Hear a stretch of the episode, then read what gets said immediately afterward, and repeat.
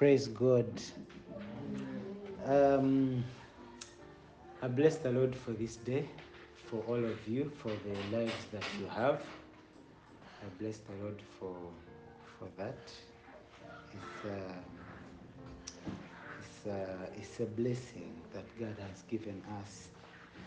Um, I want to share a very, very small message today. Happy Easter to everyone. Um, we are celebrating the resurrection of our God, our Lord Jesus Christ.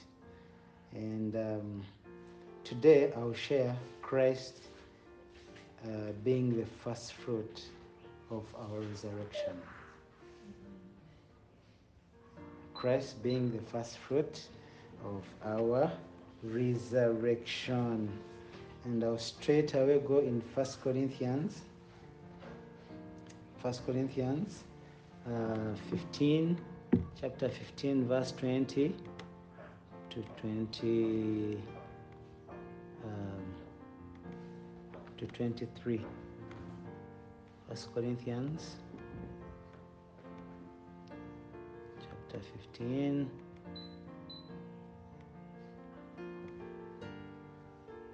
From verse 20.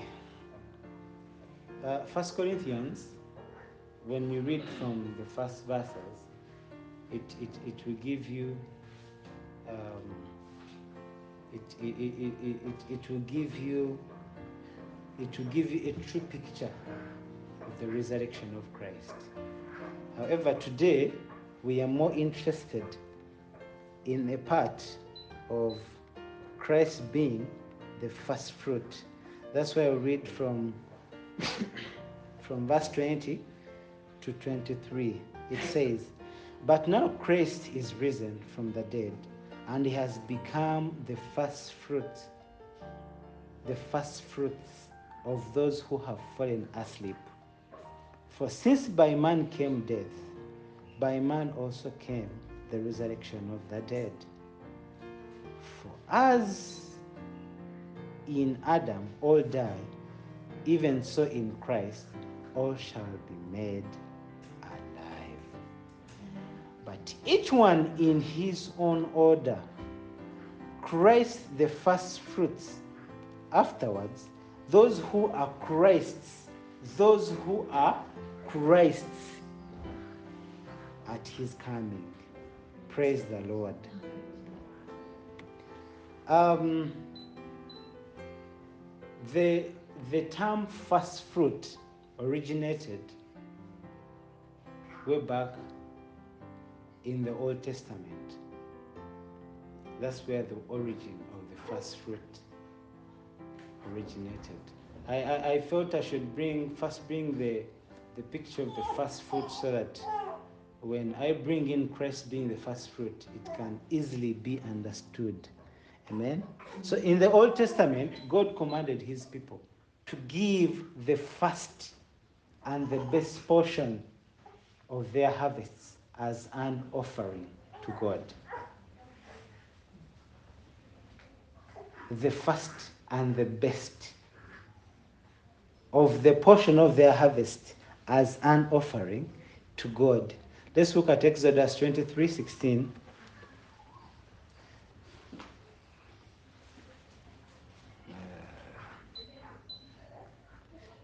Exodus uh, 23 16. Oh, praise God. Second, it reads, Second, celebrate the festival of the harvest when you bring me the first crops of your harvest.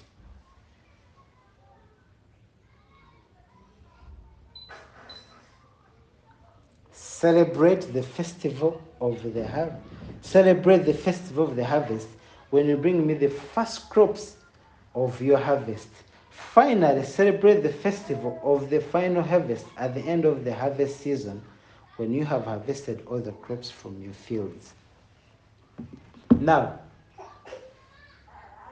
from way back from the Old Testament, God required his people, his people. I want to quote that clearly. He, he requested his people, those who know that they are for God, to always bring the first and the best portion of the harvest as their offering to God. And these offerings included grains, olive oil, the new wine, honey, sheep wool, fruits, herds, and flocks. It included all of them. It included the best because that was what was required of God. In fact, if you remember the story of Adam and Cain, what happened is, I mean, sorry, Abel and Cain, what happened is that Abel brought the best. He brought the best offering. He, best, he brought the best portion of what he had, and God was pleased. But then our friend Cain, what he did, he just brought for the sake of bringing, and God was not pleased. So, God in the Old Testament requested that the best portion would be given. So, by giving the first fruit as an offering to God, the Israelites acknowledged that all the harvests, all the harvests, in fact, everything they had came and belonged to God. It was a point of acknowledgement, it was a point of appreciation that all this that I've had has come from God. Mm. That the fruit that I'm giving, what I'm picking and where I'm picking from, is coming from God. Mm-hmm. It was a point of acknowledgement, a point of appreciation that everything that we are giving and everything that we have belong to God. So the offering of the first fruit, likewise, was, ex- was an expression of faith that's, that it was an expression of faith that something else, the harvest of the rest of the crop, would come later. Mm-hmm. It was that by faith, that all the other best harvests will come later. Mm. And they knew that through giving the first fruit, we know that our God is a living God. That by faith, even more and more and more yields will come. Not only crops, not only fields, not only fruits. It means that even the herds, if I've given my first, for example, if I had a cow and this cow gives birth, and I know that I have to give my very first birthed cow, the little one, and by faith I give it away. That means by faith I'm having that deep conscience in me that even the rest of the production that will come will be fruitful. Mm-hmm. That is the faith that was there. Amen? So it was. Yeah, I thought it had gone off. so, therefore, the first fruit acknowledged that God owned everything. God owned everything. He owned everything. That what I have belongs to God. So what do I do? I give God the first. Amen? So it was also an expression of being thankful for God to provide. Amen? So the first fruit, it was a representation of a batch of sacrifice of an entire harvest to come. It was that presentation. So if I'm expecting a big presentation and I give out this, I'm hopeful that more will come. Amen? Amen. So now, the resurrection of Christ, it is very funny. It happened during the same season. The same season of giving first fruits. It was during those same festival seasons. Sometimes things can be funny and they look real. It happened during the same period when they, when they were offering the first fruits. And this happened just after the Passover. First fruits would, would be that festive season of giving the first fruits would happen after the Passover. That's when they would bring in their first fruits. Amen? Amen. now, I'm bringing you a picture of Christ being the first fruit of our resurrection. Mm-hmm. Amen? I, I, I, don't, I, don't, I don't want to forget where we're coming from. Mm-hmm. That's why I keep reminding you. Now, the resurrection of Jesus. The first fruit we've seen, now I've come to the resurrection. Now, the resurrection of Jesus represents our own resurrection. Let's first look at uh, Romans 6 4 to 5. Uh, maybe I should also try the TPT, the most favorite version of these days. so I'm reading Romans chapter 6 uh, from verse 4 to 5. It says, Sharing in his death by our baptism, sharing in his death by our baptism means that we are co buried and entombed with him, so that when the Father's glory raised Christ from the dead, we also we also raised with him. We have been co-resurrected with him so that we could be empowered to walk in the freshness of the new life. Verse 5. For since we are permanently grafted in him, to experience a death like his, then we are permanently grafted into him to experience a resurrection like his and a new life that it imparts. Amen? That for since we are permanently grafted with him, we are joined with Christ. In his death we go, in his resurrection we come. So, having been permanently grafted with him in his death, likewise, we are permanently grafted in him to experience a resurrection like his and a new life that it imparts. Hallelujah. Now, the death that is talked about is the death of sin, dying to sin. Mm. That is the lust of the flesh, the lust of the eyes, the pride of life. That is the death that happened. So we are dead we have died to sin.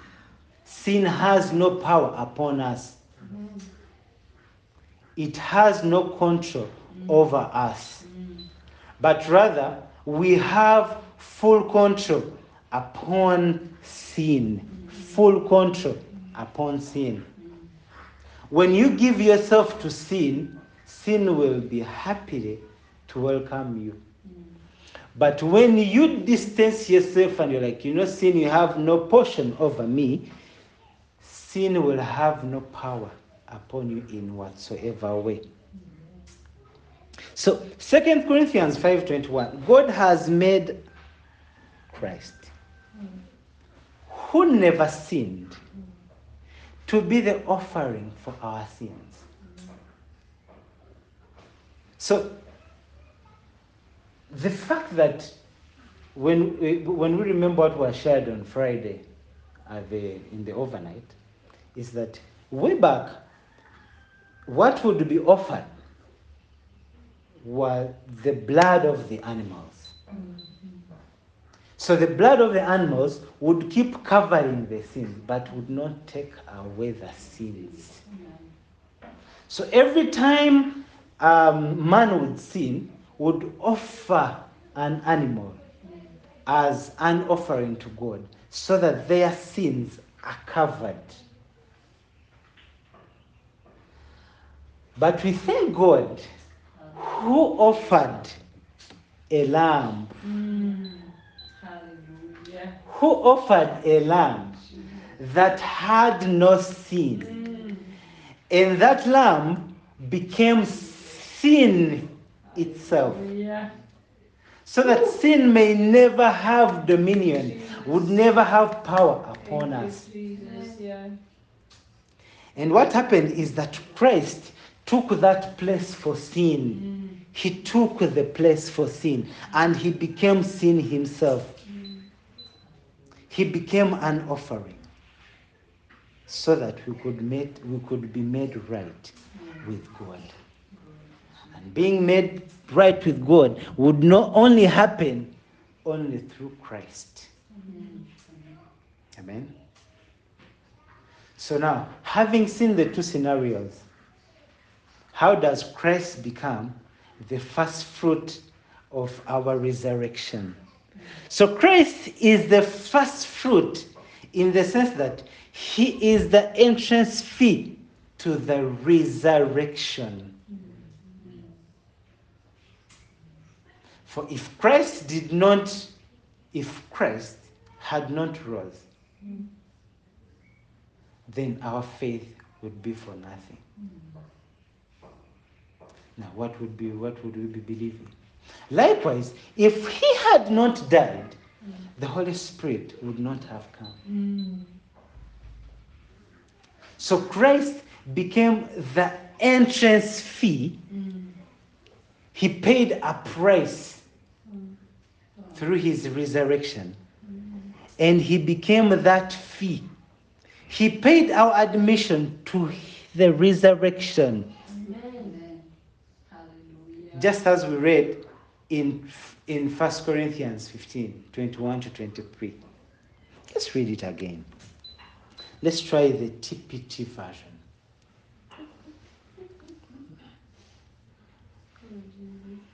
From 15, um, um, verse 21 uh, to. No, let's start from 20. Let's start from 20. Okay, from 20, yes.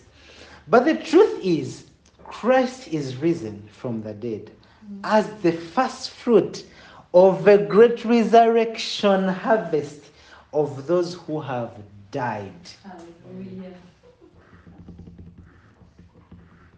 For since death came through a man, Adam, it is fitting that the resurrection of the dead has also come through a man, mm. Christ. So even all who are in Adam, they totally die. Mm. So all who are in Christ mm. will be made alive. Hallelujah. But each one in his proper order. Christ the first fruit. Then those who belong to Christ in his presence. So when you look at verse 20, when I go back to verse 20, but the truth is Christ is risen from the dead as the first fruit of a great resurrection harvest of those who have died. It is very specific to those who have died. Mm. Not to the alive, but to those who have died. And those who have died to Mm. So Christ is resurrecting as the first fruit to those who have accepted to die Mm. to sin. Amen. So he is he is our entrance fee. He is the paid price, already paid price. It is paid to kneel. Mm. So if we are in these days, we would say we are receiving free calls. because they're already prepaid. Okay? They are already prepaid. Already paid. We have no debt. We have, you know, it is just like that. Amen? So, that is the pay that has been paid. That has been paid. Two, it would have been strange and inappropriate for us to receive the resurrection before Christ. In fact, it wouldn't we wouldn't even have received it either. So Christ resurrected first as the first fruit. And we too receive it through his victory. Amen.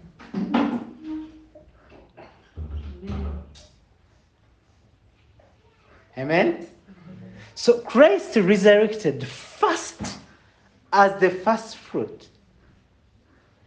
And we too are to receive it through his victory.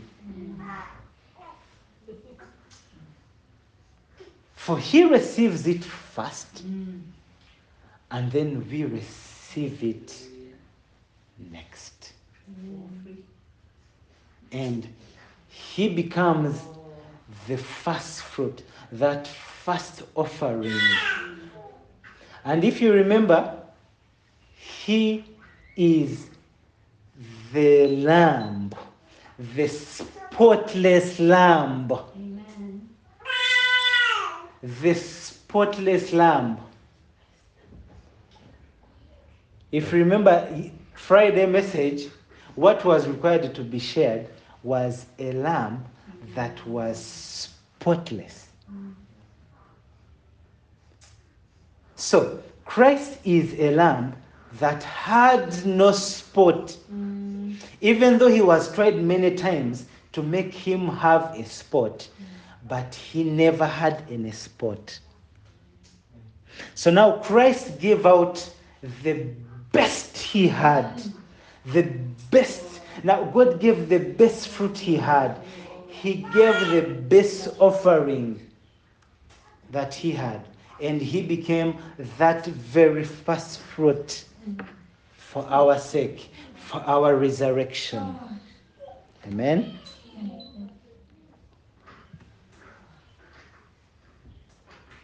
And if you remember very well,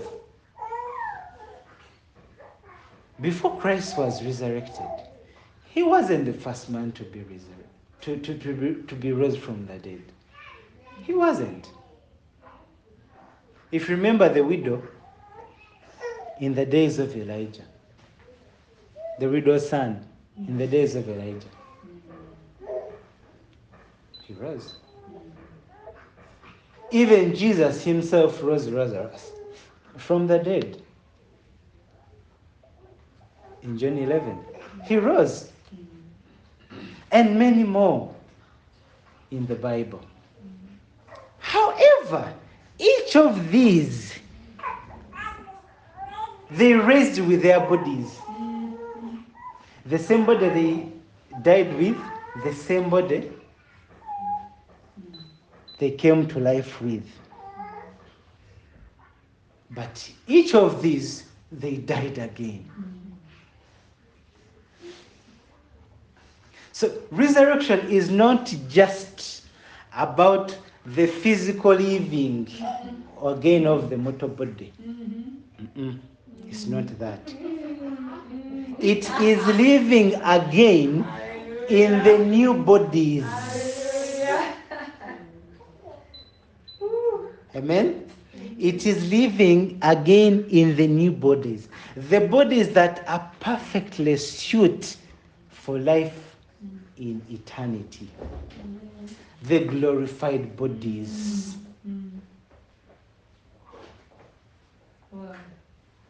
Amen. So it's not about dying.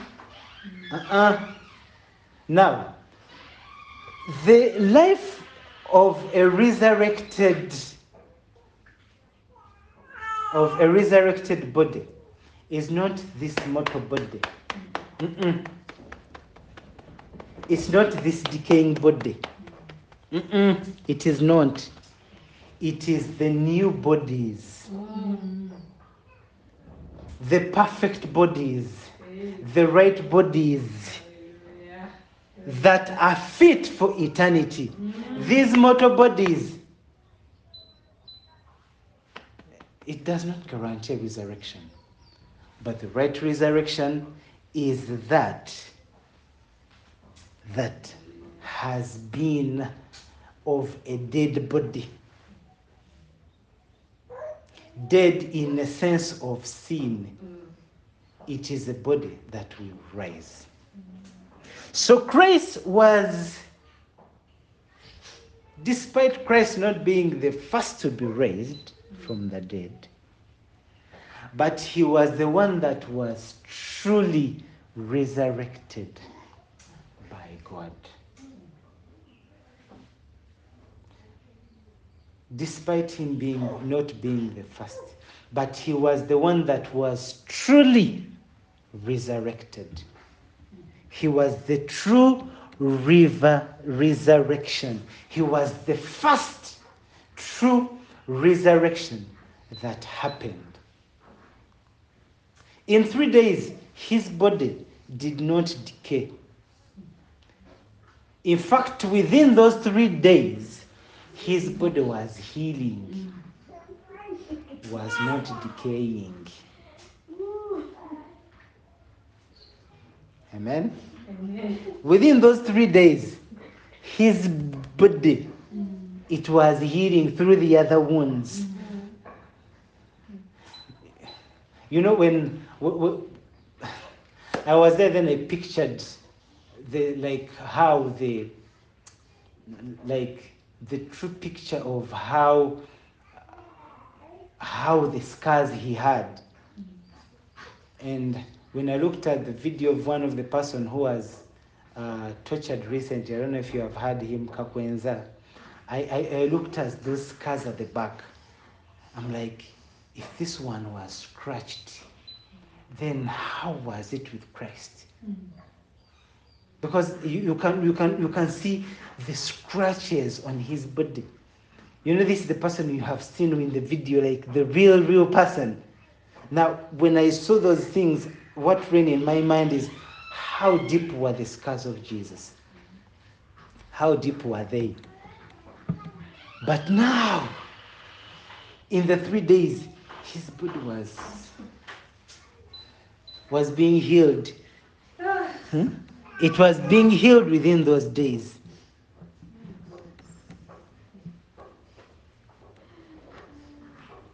Amen. In those days, his body was being healed. That is our God, our beautiful Father. Amen. So, uh, uh, oh Jesus, glory be to God. Glory be to God. So, his resurrection becomes the promise of our own resurrection.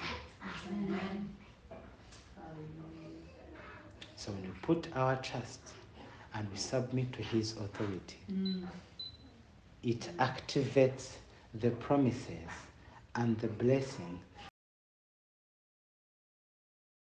I saw it.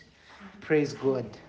Um, Romans, um, Romans 6, as I conclude, I want to share something small, then we call it a day so that you can go and enjoy your Easter. So, Romans 6, uh, from verse 1. Ah, anyway, we shall see or we shall stop. But it's one of the sweet one. So Romans 6 from verse 1 to we shall see. So what do we do then? Do we persist in sin so that God's kindness and grace will increase? What a terrible thought. We have died to sin once and for all.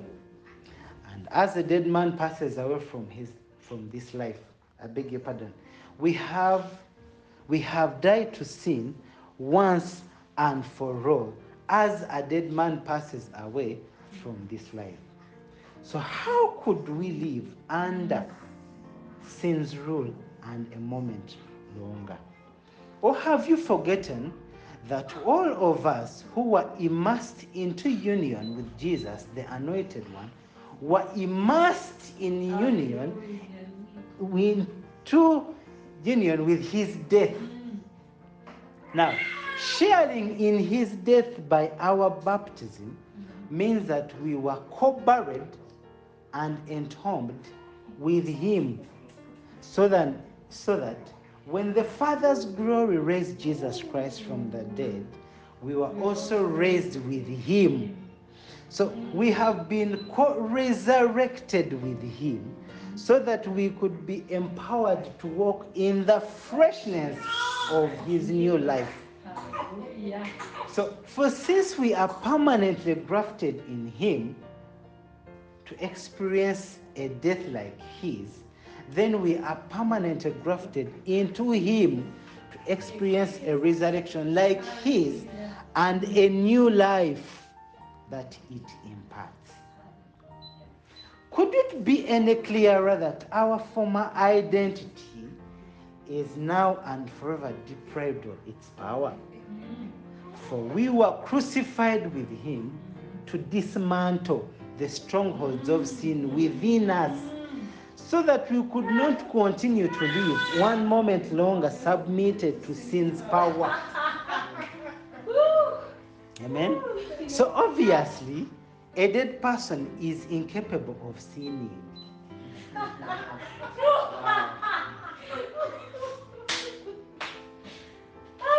And if we were co crucified with the anointed one, we know that we also share in the fullness of his life. And we know that now, hmm? And we know that obviously a dead person is incapable of seeing. Now, if we were crucified with the anointed one, we know that we will also share in the fullness of his life. So we know that that since the anointed one has been raised from the dead to die no more, his resurrection, his resurrection life has vanquished death, and its power over him is finished. For by his sacrifice, he died to sin's power once and for all.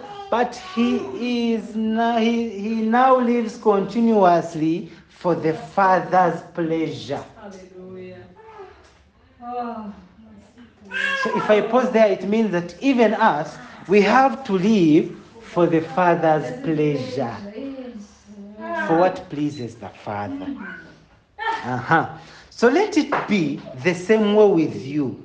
Since you are now joined with Him, you must continually view yourselves as dead and unresponsive to sin's appeal while living daily for God's pleasure in union with Jesus, the Anointed One. thank you, Jesus. Amen.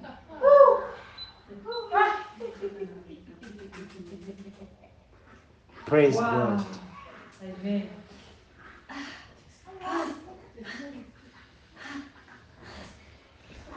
So death is no longer a master over him. Amen. And so to us, Hallelujah. for the death that he died, he died to sin once and for all. But the life he lives, he lives it to God. Mm.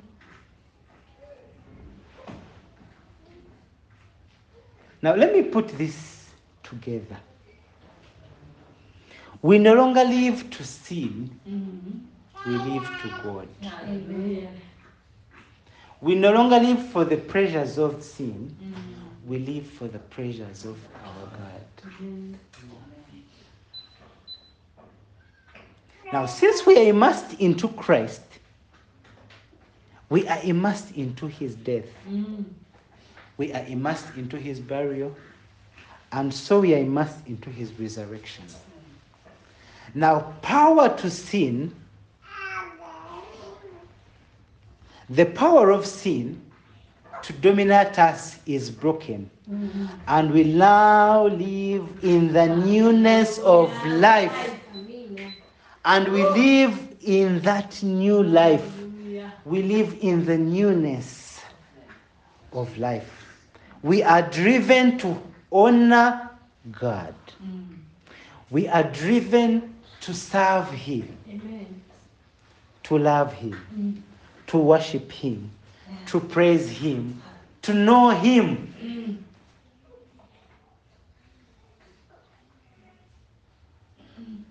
This was the passion of Paul. Likewise, should be our passion. Mm.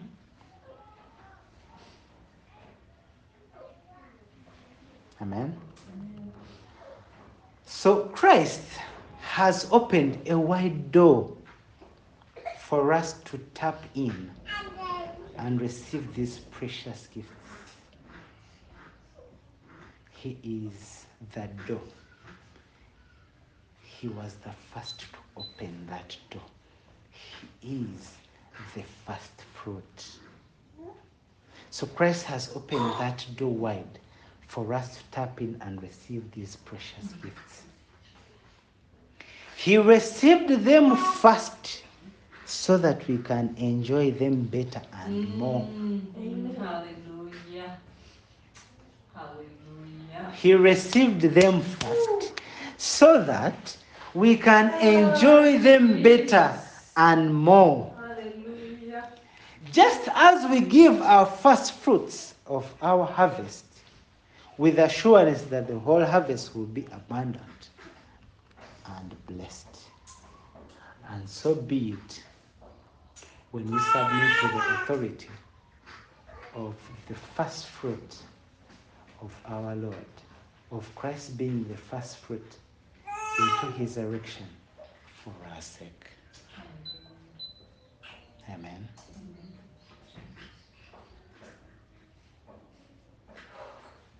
That's the end of the sermon. I believe God will bless you.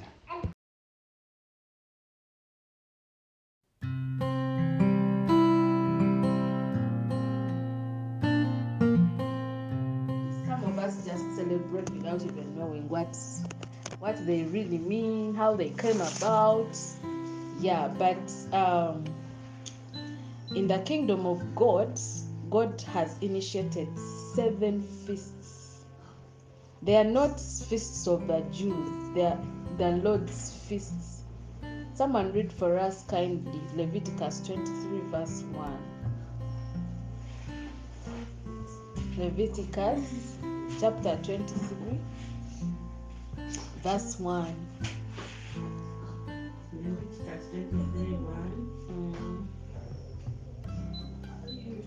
The man Jesus alone. Yahweh spoke Saying, Speak to the children of Israel and tell them the said feast of Yahweh, which you shall proclaim to be holy convi- con- conviction, even those are my set feasts.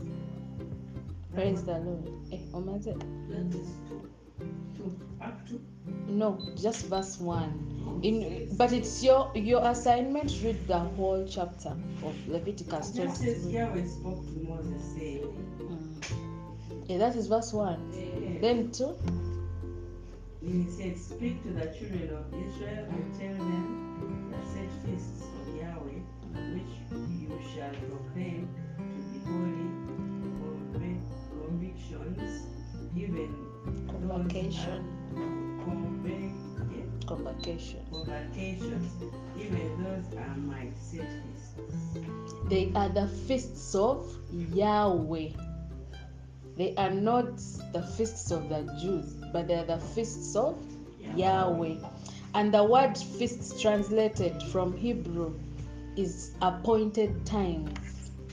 So these these feasts are appointed times of God meeting with man for his holy purposes. That's why he initiated them or put them. Praise the Lord. You know, in, in, in the churches where we grew up from, we have never had this. We have, ne- for me, I had never, okay, I would read about the feast and I would think, ah, that is in the law, that is for the Jews. So when the Lord told me, start celebrating the feasts of the Lord, ah! it was it was like what is that? What does it mean? So i started researching about it and i was surprised that these feasts are the feasts of god. And many of us in church we don't know and we don't even celebrate them. We don't my god for my had never okay i would read the bible about them but i didn't know that us in the new covenant have part in these feasts. Or we are supposed to keep them. But you see these are set set appointed times for god to meet with man. Isn't it amazing? So these these times these holidays are supposed to be kept with sacredness and so- solemnity like with that reverence. They are not just like most most of the jews today it's now a tradition. It, they no longer have any any reverence towards it. They just get all these elements and they they, they do them and eat and celebrate and sing those jewish songs and that is it. But god god initiating this he had something in his heart that he wanted to pass on to his people. Praise the lord. So um, the lord expects everyone everyone that has been covenanted with him to keep these feasts. And the first people are the israelites. That god god has a covenant. It is a conv it is a covenant covenantal ah, i don't know that, that one is yeah. a, co- a covenantal relationship. It's co- it's a covenant that binds us that binds the israelites towards these feasts of the lord. And also us in the new covenant. Now the new covenant the covenant of christ binds us in, in these feasts for the jews it was the covenant that god made with the people of israel even before christ came but for us who enter in Jesus, who enter in a covenant that binds us also to these feasts. So we are supposed to keep all these feasts. There are seven. There are only seven. There are not many. Only seven. Praise the Lord. I'm, I'm trying to summarize everything because uh, so as people in the covenant, we ought to keep and celebrate these feasts as part of our culture. Hmm? Welcome to Kingdom Culture. Kingdom culture, these are our feasts. So that means the Bible says we are in the world, we are not of. The world has nothing in you, and you have nothing in. So you have nothing to do with any holidays that are not kingdom. Eh? Saying, eh? Most of those holidays, please research about them. Most of them have been initiated with certain weird things behind. Most of the holidays that are kept today in the world. So don't just keep a holiday. Eh? People are celebrating which day? Those holidays. Remember which day? Eh, for example, Valentine's Day. Eh, love, love, love. But when you research, really, that is not love. From when I researched, I didn't marry. That is not the real love. Is this one of the Lamb of God? but the other one, ah, ah, that is not love. That is not love.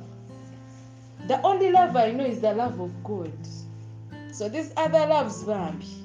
And I told, I was telling people, please don't bring me flowers on Valentine's. They bring me flowers on, on Passover. because that's when I celebrate love. Even if I'm the only one in the world, it is okay. Just because everyone celebrates something doesn't mean that it's for me. For me, I make my choices on what to celebrate and not what to celebrate. So, welcome to the kingdom culture. Kingdom culture, it is part of our culture. We celebrate the feasts of the Lord and we dance. Just because this is our first feast, uh, we we didn't prepare with a lot of things. But in the next one, eh, eh, we have to we have to learn those Jewish dances, and we dance those Jewish dances of jumping, jumping, jumping, jumping, eh. because it's a celebration time, really. Praise the Lord. One more thing that I will say. In this covenant that we've entered with Jesus or Yeshua, we are now his bride. Okay? And he's our bridegroom. And I love Ruth 116 that talks about um, your people will be my people, your God will be my God. Where you go, I will go. That is the covenant that we entered. Now, the people of Yeshua are also our people. Do you know that you're an Israelite? That's why you have to learn because now you're his bride. You have to learn his culture. You have to turn and now start living his culture. Because remember, Yeshua is both man and God. He's not just God, he's also man. And as a man, he's a Jew. Actually, when he returns back, he's not coming to Kampala. Eh, the second, he's coming, coming to Jerusalem.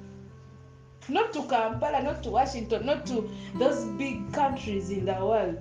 But he's coming to Jerusalem. So now we have to embrace everything about him. Praise the Lord. Including these feasts. Carol, mwana what you are a Jew. By the covenant, eh, we adopted sons and daughters in the kingdom. we have full rights as the Jews. Can you imagine? I love this. It's such a privilege. I honor it. This moment, I really reverence it so much. So much. So, the Passion Week, um, from Monday up to before Friday, it's called the Passion Week. So, in this Passion Week, we are celebrating three feasts. there, those three feasts are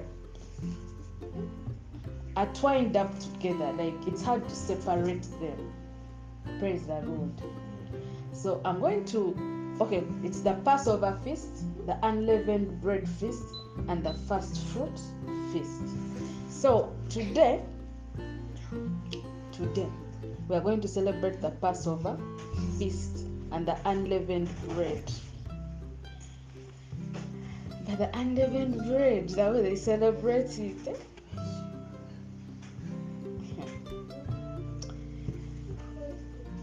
This is how they, they do it traditionally, the Jews. They get bread, bread crumbs.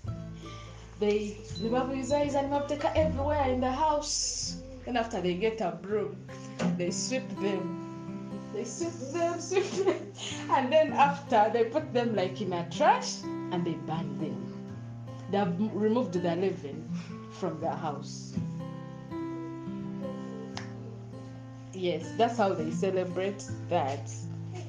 Uh, it has it has a lot of symbolism. Leaven, uh, leaven, leaven symbolizes sin or corruption.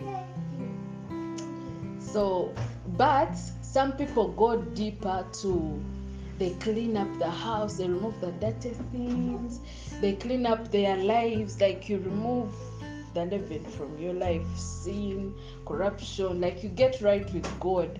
But as Christians, this should be our daily lifestyle, not just during this season of the of the unleavened, you know, feast.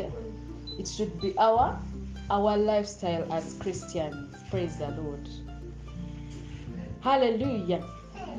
So I've talked about that one. I'm not going to talk about it again. Now let me go to the Passover feast, which is the foundation of it is it is the foundation of feast. All these others are built from it, the Passover feast. So the first feast that God tells the Israelites to celebrate is the Passover feast. Uh, someone kindly read for us Exodus 23, verse 45. Exodus 23, verse 45. Are we together? Isn't this interesting?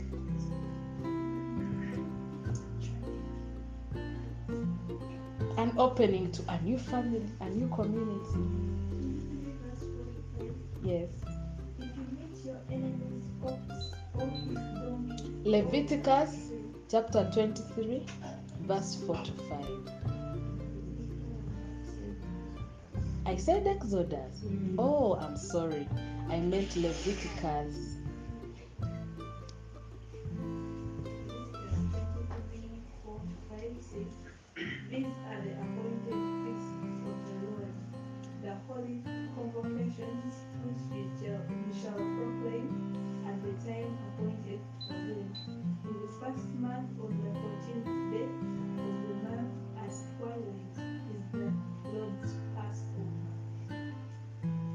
45.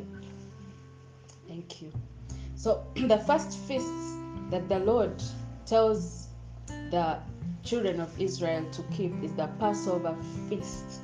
And it is celebrated annually during spring. That is around March and April, the way we are doing now. And as I've already said, it is a it is foundational. That's why the rest are built from the other six feasts are built from it. Um, I thank God we have already talked about the Exodus. Okay? Maybe I'll try to summarize a bit. Can I summarize for you the Exodus?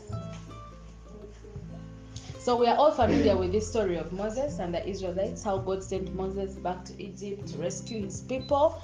Uh, and he, he, sent, um, we know Pharaoh refused to release the children of Israel, and God sent plagues. How many plagues were there? Someone who reads your Bible, how many plagues were there? No? Yes, there were 10 plagues. So the 10th plague, the 10th plague was the killing of the firstborn son. And a lamb was sacrificed. God told the children of Israel to sacrifice a lamb, to sacrifice lambs, and put blood on their doorposts, so that when the angel of death comes, he will bypass them. And the children of Israel did this in faith and obedience to God's commands. and their homes were saved, were passed over. That's where the name comes from. They were passed over. And the life of the firstborn son was spared. So, since the days of Moses, the Jews have celebrated this feast as the Lord commanded them. Isn't that amazing? How many years from Moses? But the Jews are still celebrating it even now. Now we are also learning from them. Isn't it amazing? So, one word to sum up the Exodus experience is redemption. Someone say redemption. Do we know what redemption means? What does it mean, Michaela?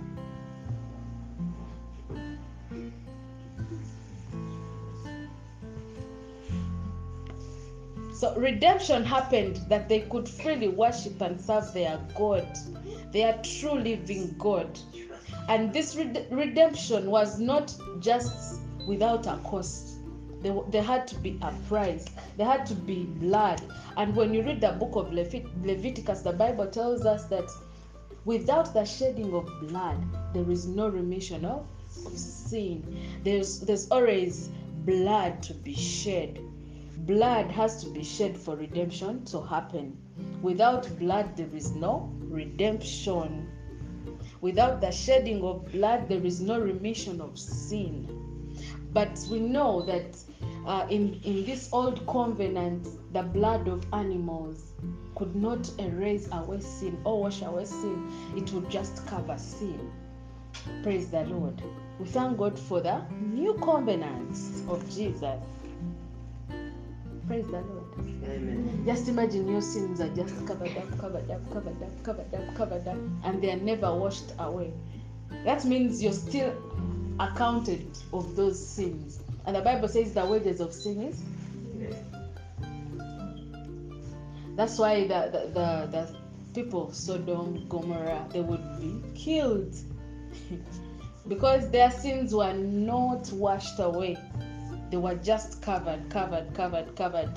And because they were covered, it couldn't take away the wrath of God. It was only His perfect sacrifice and blood that could satisfy the wrath of God. Only, only the blood of Jesus, only the blood of the Son, only the blood of God could satisfy the wrath of God. Praise the Lord. So all these lambs sacrificed in Egypt of every house of, every household were pointing to one true Lamb of God who takes away the sin of of the world. Who said that?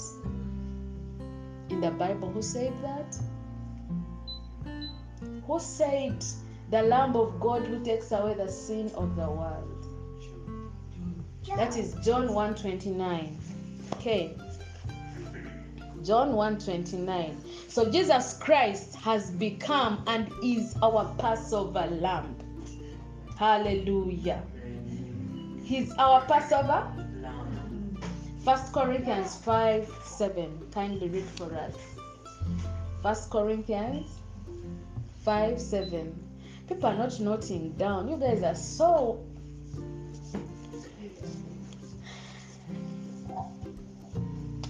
you're a student how can you be asking for a pen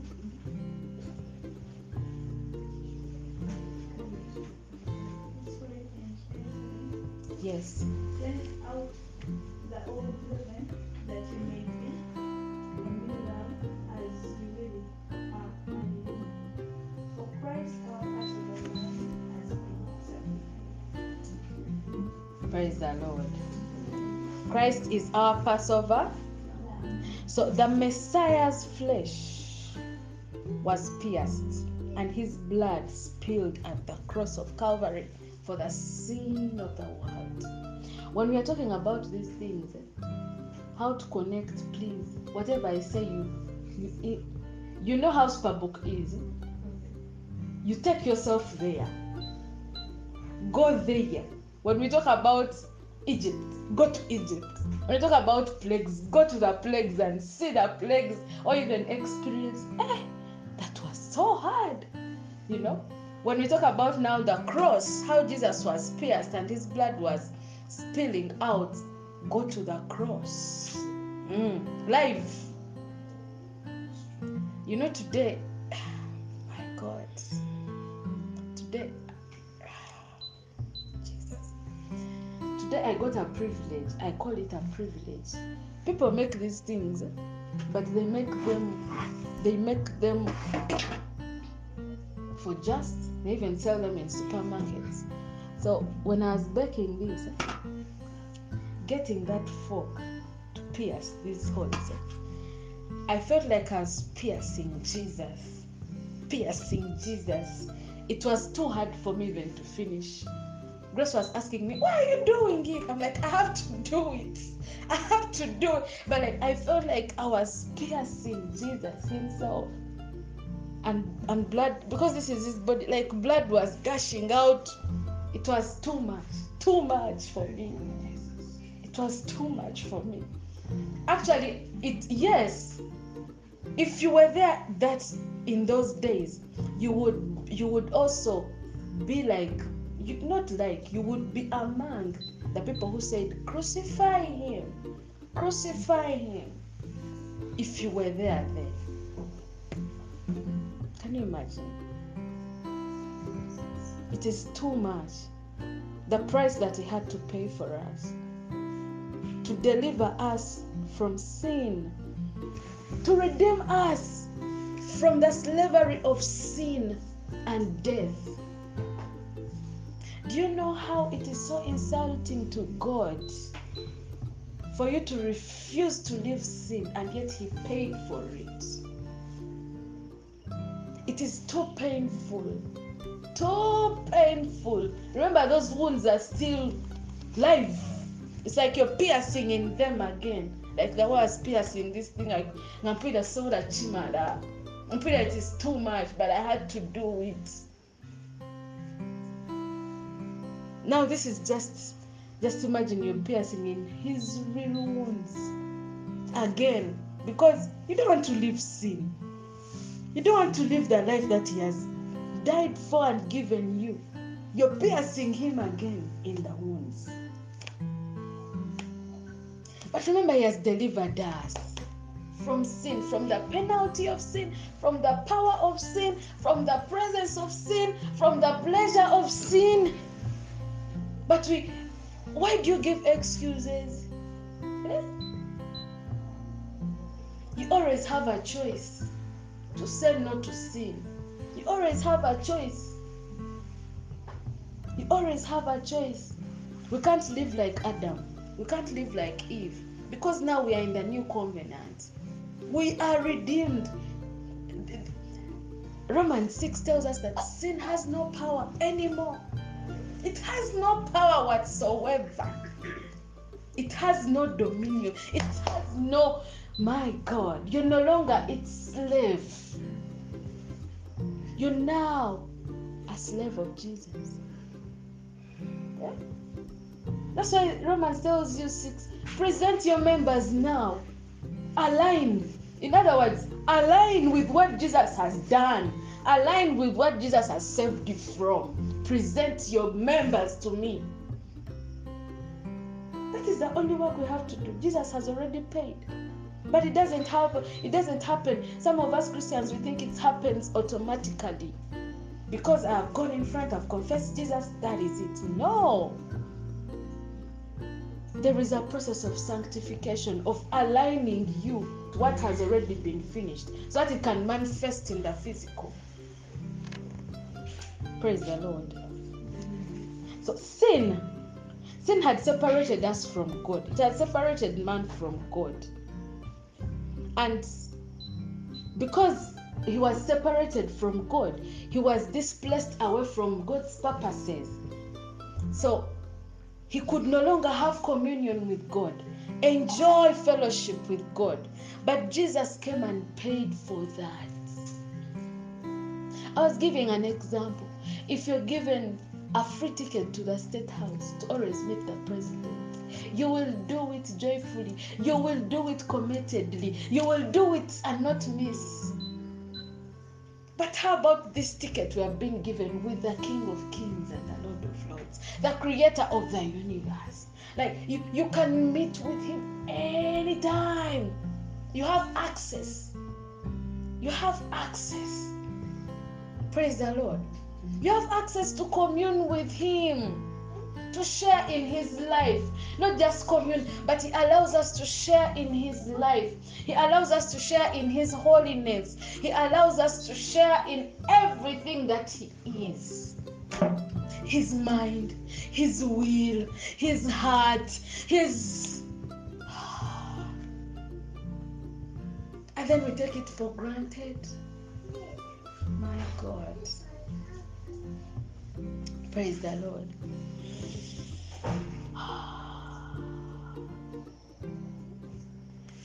not just enjoying God,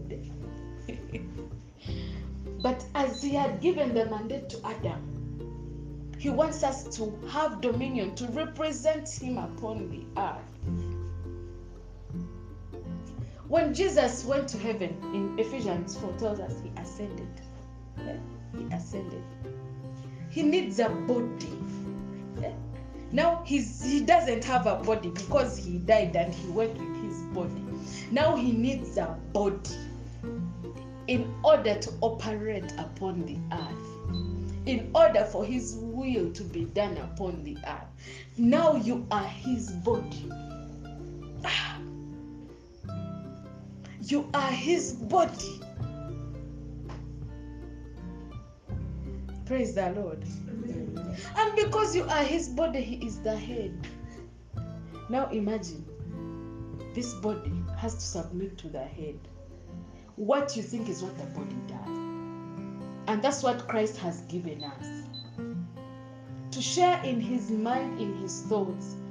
We're supposed to to to operate according to his mind, according to his thoughts, according to his authority.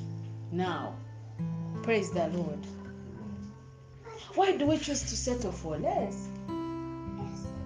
In Christ, we have full access. We don't need anybody to reach for us to the Father. we have full access. Praise the Lord. By the blood of the new covenant. Hebrews 4:16. So now we come freely and boldly to where love is enthroned, to receive mercy's kiss, hmm, and discover the grace we urgently need to strengthen us in our time of weaknesses. My God. That's what we have obtained. Hebrews 9:12. And he has entered once and forever into the holiest sanctuary of all, not with the blood of animal sacrifices, but the sacred blood of his own sacrifice. And he alone has made our salvation secure forever. Eh? For you are redeemed forever. bino ebintu ebintu bya new covenant yesu they are not for testing testing texting kangezeeko there's no trying. These things are real. It is real. Praise the lord. So all these i hope we are catching. Please stay strong. I'm about to finish and we we do the the passover Seder if you're feeling a bit sleepy you can stand up. Yes we need to to catch this eh? i don't want us to i would have gone to the elements we eat and enjoy but we need to know we need to catch the spirit behind and the heart of the father why we are celebrating this. He doesn't want us to just eat ignorantly. He wants us to enter. Because this is an, an initiation to enter into a new place. Praise the lord. All these events surrounding the death the burial the resurrection of jesus and the passion week took place during the passover now i was meditating upon this and i'm like but god he told he told the, the Israelites, celebrate on the 14th day, choose the lamb on the 10th day. But when you follow up the events of Christ, like his persecution when he was questioned, we are going to see that part. He was questioned. They were they were trying him to see whether he's a perfect lamb. They brought questions that would that would trick him to sin. Can you imagine? But he didn't sin. Before those the priests said, he didn't say anything. They were trying to see.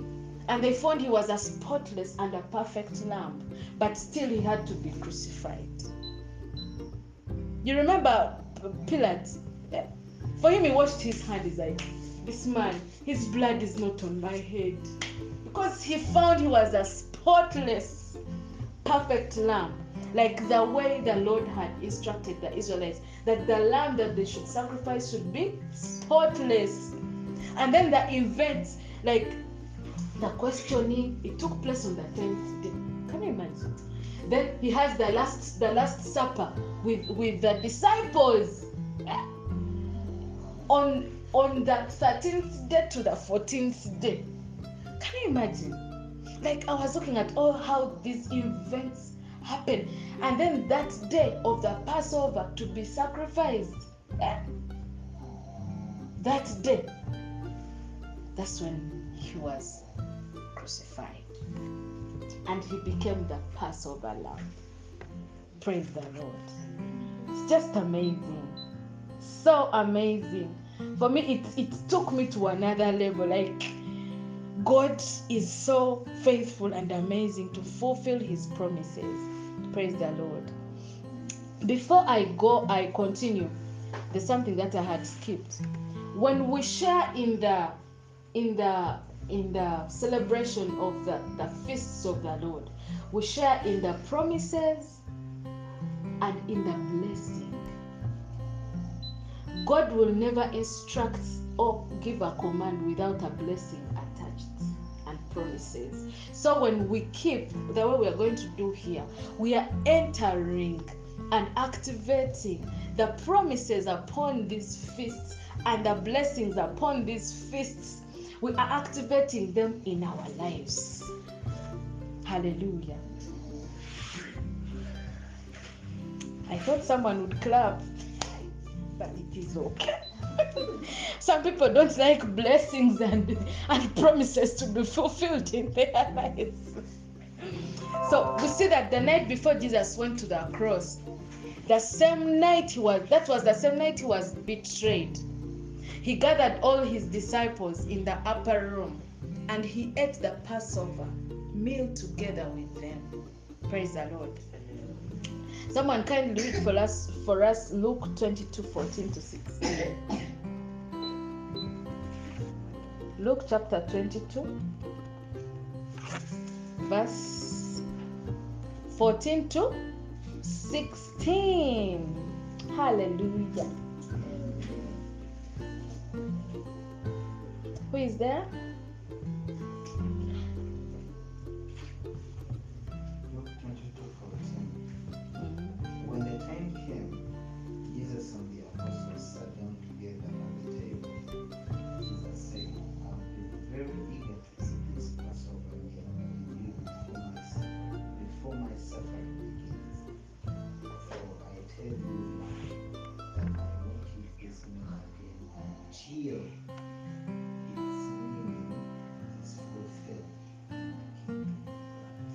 Praise the mm-hmm. Lord. So Jesus used the elements on the Passover table to reveal himself on a deeper way to the disciples in the room. And even today, all these elements, Jesus wants to use them to reveal himself to us in a deeper way. He wants us to know him more intimately. Now, these these feasts were set apart to, for God to meet with with man. You know, on on Wednesday we're reading some scriptures, and every scripture that we read had union with Christ.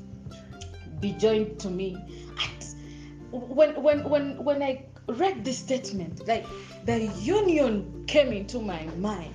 Like Jesus wants us to know Him on a deeper way and to come and partake and come into union with Him like never before.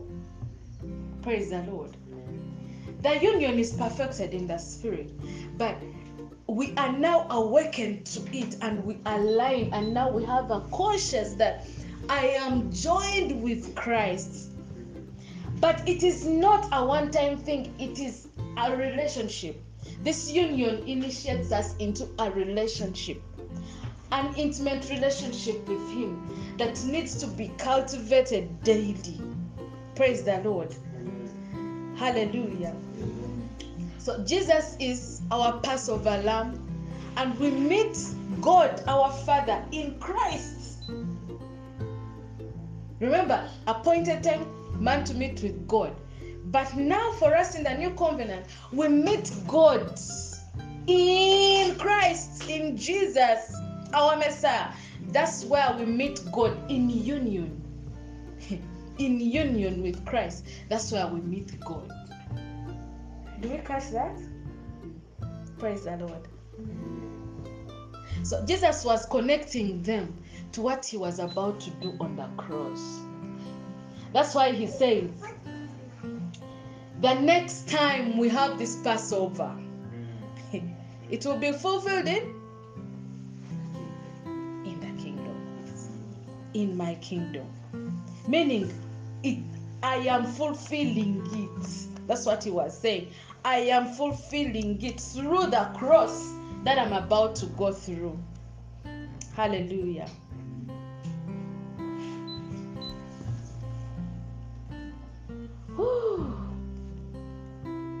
So, as believers today, we need to capture this tradition. Okay? Let it be a tradition that you celebrate with your family. Let it be a tradition that you celebrate with your church family. Like, it has to be something that is not foreign or strange because now we share in this covenant. Praise the Lord.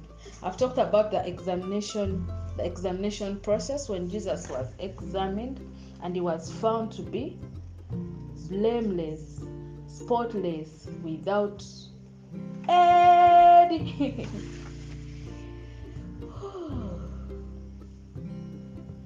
Hallelujah. You'll find it in Mark chapter 14, verse 53 to 50 65. Please read it in your free time. Mark chapter 14, verse 53 to, to 65.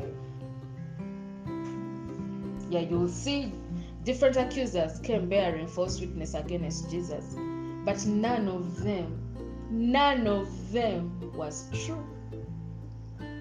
Because they were found incons- inconsistent like their false accusations were inconsistent so they weren't taken seriously. It showed that jesus was innocent. But we see finally the high priest came face to face with jesus and asked him are you the messiah the son of god that is in Mark 14 62. And Jesus quoted Psalm 10 and Daniel 17 and said, Ooh, Jesus, he said, I am he.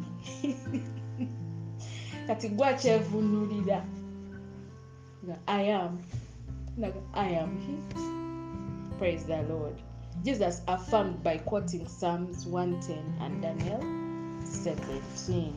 Then he was handed over to the Romans to be crucified. There is still power in his blood even today. Praise the Lord. So let's boldly celebrate the Lamb Hmm? who was slain, who alone is worthy to receive honor and blessing.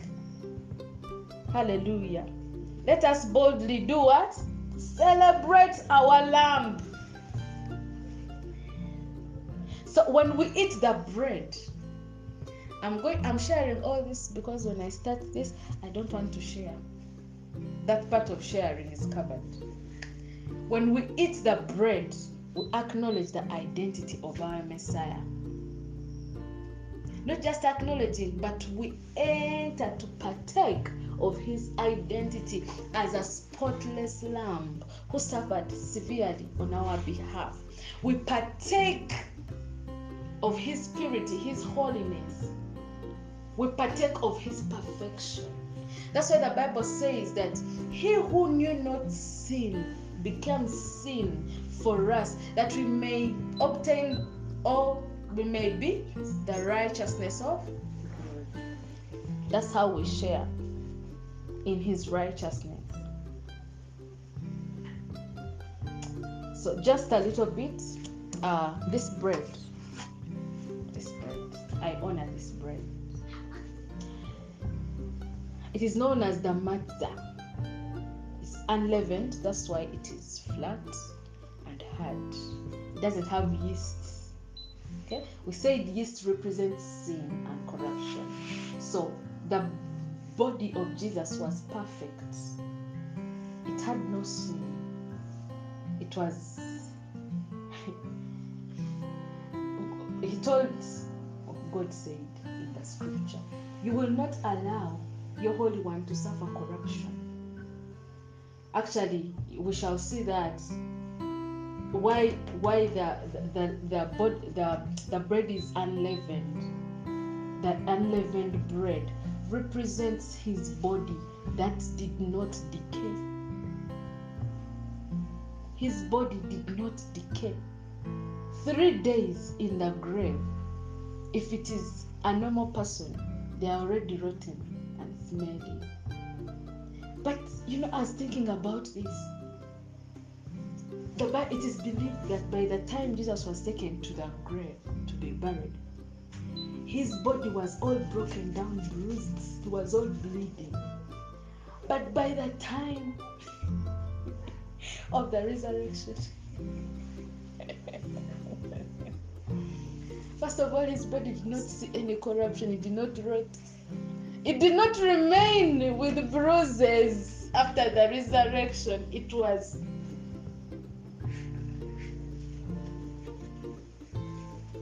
see the power of the resurrection?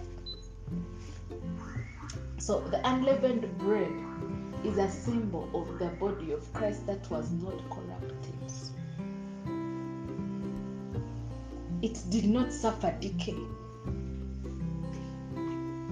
Praise the Lord. Th- These holes that I was putting in, they represent the piercings, the bruises, and the stripes that were on his body. That's why the body is like this. That's why it was hard for me because I felt like I was beating him. I felt like, you know, for me, I I I visualize and eh, I use imaginary a lot. So when I was doing it, it was real for me. Like I was beating my Lord. I was piercing my Lord. I was ah, bruising my Lord. Praise the Lord. Isaiah 53 5, you read it in your free time. It, it confirms with the bruises and praise the Lord. So, and as we drink, that is the, the bread, the unleavened bread, the matzah. It's called the matzah. Mhm. Yeah? Matzah. Mhm, Like that. So, as we drink the cup, we celebrate the fact that we too have been redeemed, set free. The cup usually, we normally use, okay, in the Jewish tradition, they use four cups. Each cup represents, it's symbolic of, of a ceremony. And what they normally use is the fruit of the vine. Okay? This is the fruit of the vine, the, the grape juice. It's what they normally use. And grapes, or the grape, the wine, wine symbolizes joy, celebration. That's why the Jews mostly use wine grape juice. It's it's a symbol of celebration. It's a symbol of joy. So they normally use it a lot during weddings. That's why when Jesus went to the wedding of Cana, they had they were using wine. It's a symbol of celebration in the Jewish culture, and it should be as well now in our lives and in our homes. Please have grape juice all the time. Hallelujah. So you read Luke 22 17 and Luke 20. Actually, read the whole chapter of 22 because Luke 22 17, Luke 22 20, Luke 22. So read Luke 22. Hallelujah. So the four cups used, they are the four promises of God that are in Exodus chapter 6, verse 6 to 7. Someone read for us. They are the four promises of of God. I'm I'm finishing. This is the last. This is the last and we go to the Passover Seder. Just wanted us to get some little bit. When they are celebrating this feast, they normally tell stories. They give the history, so that's what I'm doing. Telling stories, giving the history, but my storytelling is like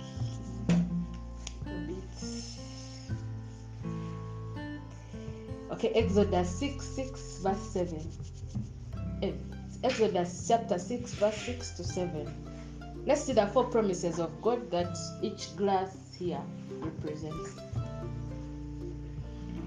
Kindly read King James Version, NKJV. Are we there? Who is there, please? 6 verse 6 to 7.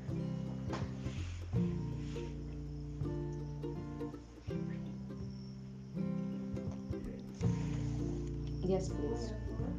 Say unto the children of Israel, I am the Lord, and I will bring you out, out from under the burdens of the Egyptians. I am the Lord. I'll bring you out of the burdens of the Egyptians. Mhm. I will rid you out from the bondage. I will redeem you with a, a Oh. out arm. No, I made a mistake. The first one, I will bring you out. Mm-hmm. Read, I'll bring you out. will bring you out from under the burdens of the Egyptians, Mm-hmm. and I will rid you out from their bondage. Yes. I'll redeem you is the third. Mm-hmm. I'll redeem. I will redeem you That is the third a glass. stretched out arm, Mm. with great judgment. Then the fourth one. And I will take you to me for a people, and I will be to you a God, shall know that I am the Lord your God, which brings you out under the burdens of Egypt. Praise the Lord. So this is your assignment. We said we are activating the what? The promises and the blessing. Now that is the that is the scripture. Go study, meditate, and listen from God to teach you from that and align with those promises and blessings.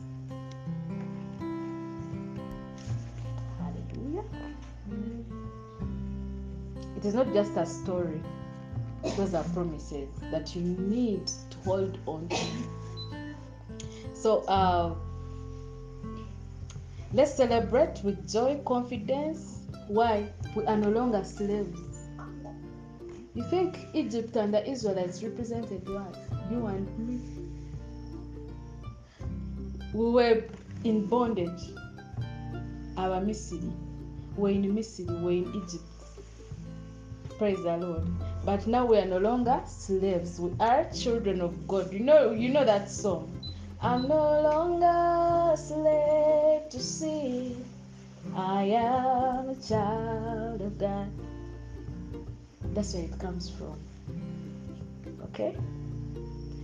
Now we share in his life and identity. Praise the Lord.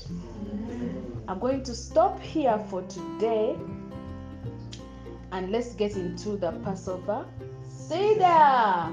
Hallelujah. Let's give the Lord a mighty hand clap for redeeming us. I've tried my best to summarize.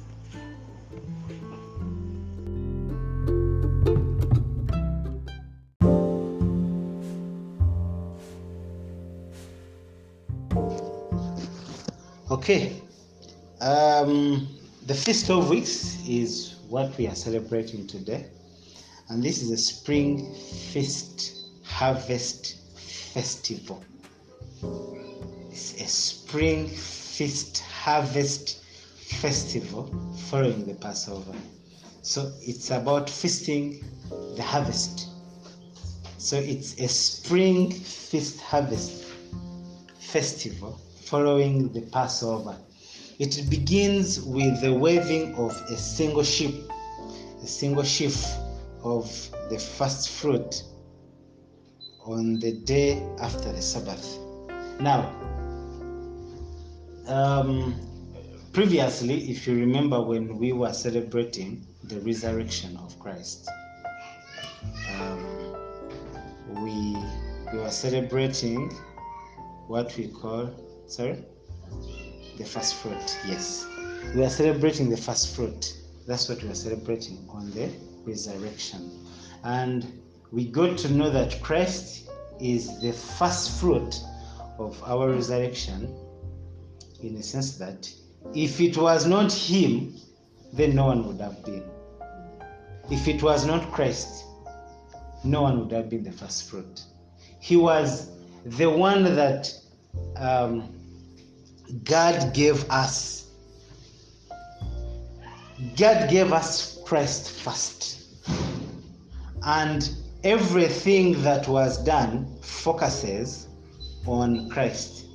Everything that happened, even from the beginning, was all about Christ.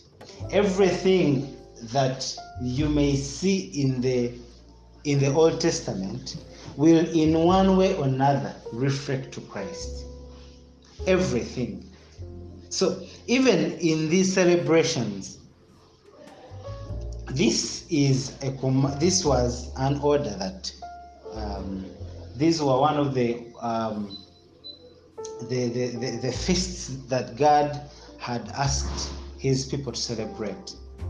The feast of the feast of weeks or feast of harvest. Amen. So it begins with the waving of a single sheaf of the first fruit on the day after the Sabbath. Then on the seventh week, after, on the seventh week, so you count from the day of the Sabbath, you count seven weeks. If you count seven weeks, you, can, you come to 49 days. Even right now, when you count your weeks, from the first, from the last time we shared um, about the first fruit, you prove that indeed it is 49 days. There are seven days. I mean, there are, I beg your pardon, there are seven weeks which make 49 weeks. Now, the, so then the seven weeks are counted up to the final fifth day after the seventh Sabbath. Let's read Deuteronomy.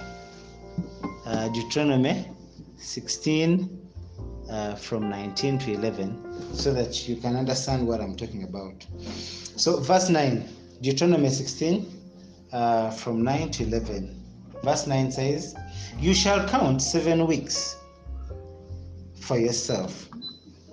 Begin to count the seven week from the time you begin to put the sickle of the grain. Verse 10 Then you shall keep the feast of weeks to the Lord your God with a tribute of a freewill offering from your hand, which you shall give as the Lord God blesses you.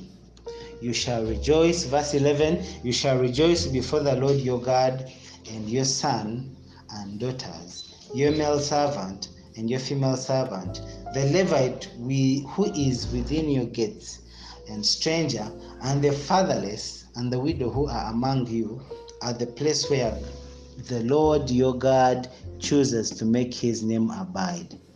So the Feast of Weeks marks the conclusion of the counting of the seven weeks and is known by seven names in the Bible.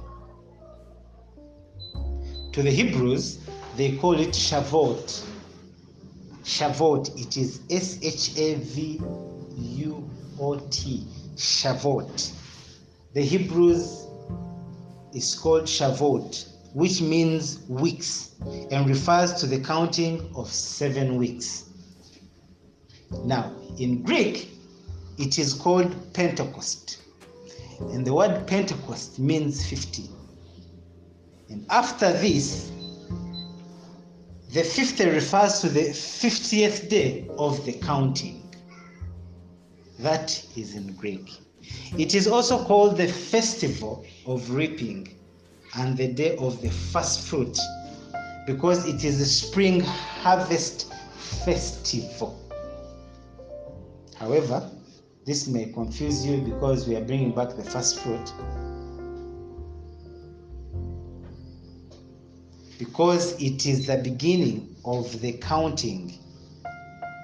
So, to the Hebrews, it is called Shavuot. Shavuot, which means weeks and refers to the counting of the seven weeks. Shavuot. Now, to the Greek, it is called Pentecost, which means or symbolizes the 50th day of counting. Now, this um, um, that's how it is. Shavuot, Pentecost. Pentecost means 50, the fifth day, the 50th, I beg your pardon, the 50th day. Okay, let's first look at Leviticus 23 15 to 22. Uh, Leviticus um, uh, 23 15 to 22. Leviticus 23 uh, verse 15 to 22, it reads, And you shall count for yourselves from the day after the Sabbath, from the day that you brought the sheaf of the wave offering. Seven bath Sabbath shall be completed. Counting 50 days to the day after the seventh Sabbath, then you shall offer a new grain offering to the Lord verse 17 you shall bring from your dwellings two wave loaves of two tenths of an ephah they shall be of fine flour they shall be baked with leaven they are the first fruits of the lord so if i said that also means the first fruit. You should not be confused. So if you look at our table, we have the two loaves. Amen. We have the two loaves. So the two wave loaves you can see on our table. So they are the first fruits to the Lord and you shall offer and verse 18 and you shall offer with the bread seven lambs of the first year without blemish one young bull and two rams they shall be as a burnt offering to the lord with their grain offering and their drink offering an offering made by fire for a sweet aroma to the Lord. Verse 19 Then you shall sacrifice one kid of the goats as a sin offering, and two male lambs of the first year as the sacrifice of a peace offering. Amen. Verse 20 The priest shall wave them with the bread of the first fruit as a wave offering. You're seeing first fruit, so don't be confused when I say it also means the first fruit. Uh-huh. Um, with the two lambs, they shall be holy to the Lord for the priest. Verse 21 And you shall proclaim And you shall proclaim on the same day that is the holy convocation to you. You shall do no customary work on it. It shall be a statute forever in all your dwellings throughout your generation. Verse 22. When you reap the harvest of your land, you shall not wholly reap the corners of your field when you reap, nor shall you gather any gleaning from the harvest. You shall leave them for the poor and for the stranger. I'm the Lord your God. So, in the ancient times, the grain harvest lasted seven weeks. In the ancient times, the grain harvest lasted seven weeks. It began with the harvesting of barley at Passover and ended with harvesting of wheat at Shavuot. Shavuot was thus the concluding festival of the grain harvest. Amen. Now, during the celebration of the Feast of Weeks or Shavuot, um, the bread that is offered ought to have yeast because this yeast follows the yeast of the uncleaned bread, which all yeast was removed. Now, what happens? This is significant because um, we remove the old yeast and we bring in the new yeast. Remember, previously, it was a festival of no yeast. But now, this time, it is a festival of yeast. What happens? After the other celebration was done, we tend to take yeast. Now, we take out all the old yeast, and today we ought to bring in the new yeast. We take away the old. So, removing the old yeast is to deal away with any sin that is exposing by eating yeast Christ.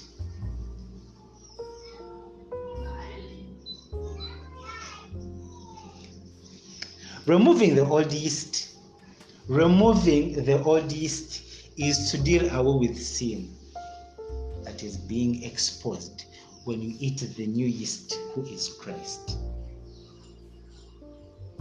I don't know if you've picked it. Taking away the old yeast is a process of taking away sin out of your life.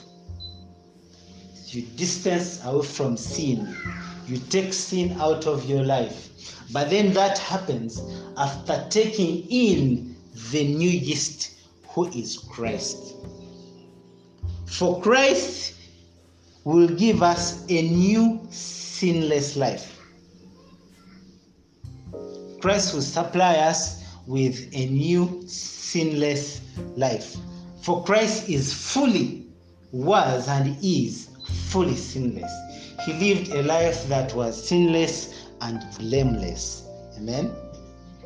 So, by eating the new yeast Christ as our sinless life, we got to be supplied that we may have a pure life. We take away the outing, we take away the old yeast, and within it we enjoy, we enjoy the new yeast who's Christ. And by doing that, we are having a pure life. And that pure life is what pleases the Father. And we do all that for the Father's satisfaction.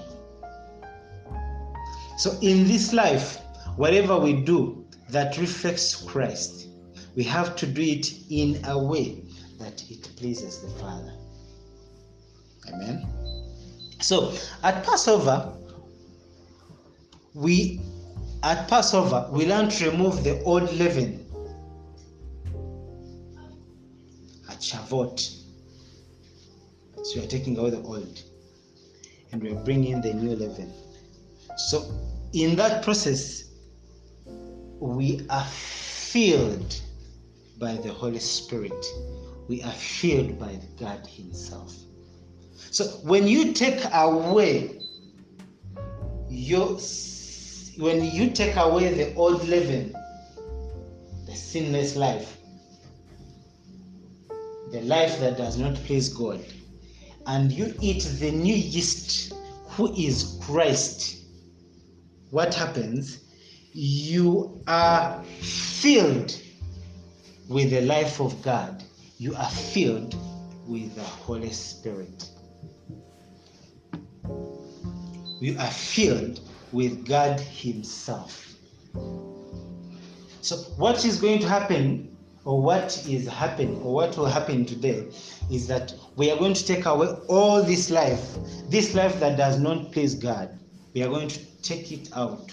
We are going to wipe it out of ourselves. So, it is time to get out of the old life and we enter into this new life of Christ.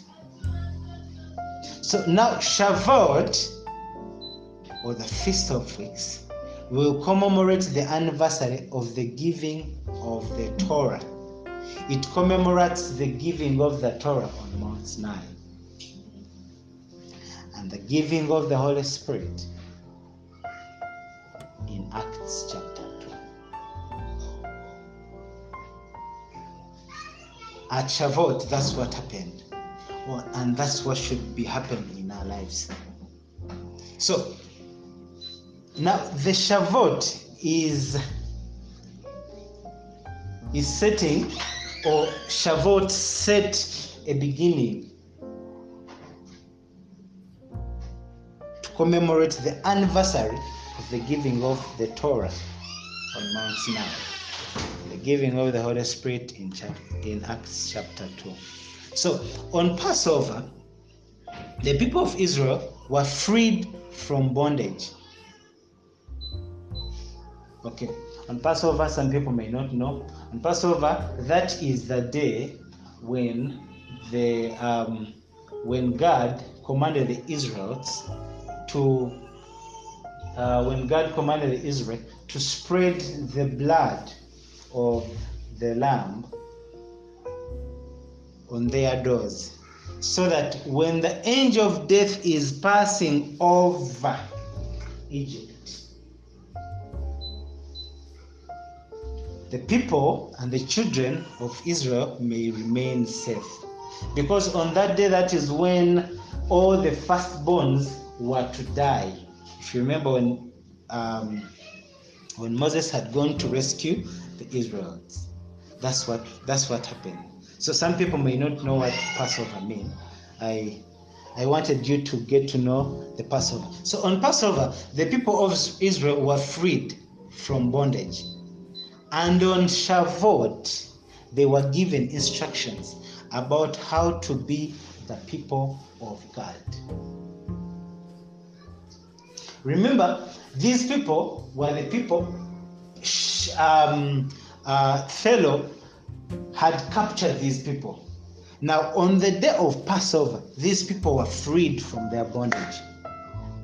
Now, on Shavuot, they were given the instructions on how to be people of God. So, the word Torah means the teaching. It means teaching. Okay, let's let, let's look somewhere um, in John 14 26. Someone read for me.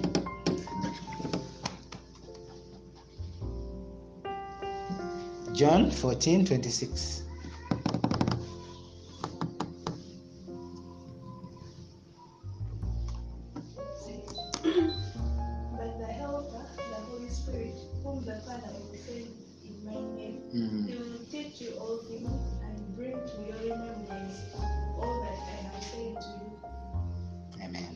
So, the word Torah means teaching.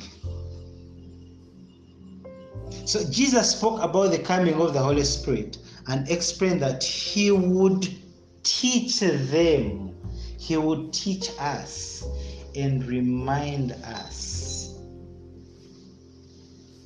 Hmm? He would teach and remind. So, but when the Father sends the Spirit of holiness, the one like me who sets you free, He will teach you all things in my name, and he will inspire you to remember every word I have told you. So we see the fulfillment of this on Pentecost. So, what Christ promised, we also see it being fulfilled on Pentecost. Praise God. Are we together? So we see what Christ promised in John 14 being fulfilled at Pentecost in Acts chapter 2, verse 14. Sorry, chapter 2, verse 1, from verse 1, I beg your pardon. So it reads Acts chapter 2, from verse 1. Um, on the day of Pentecost, I'm, fe- I'm talking about being fulfilled. What is being fulfilled? The promise of Christ. So on the day of Pentecost, on the day of Pentecost, if you remember, we said Pentecost means the 50th day. The 50th day, which also means the Feast of Weeks. Remember, we are celebrating the Feast of Weeks, don't forget. And the, the word Pentecost, it means on the 50th day. Are we together? Now, on that 50th day, the Pentecost day, the Holy Spirit.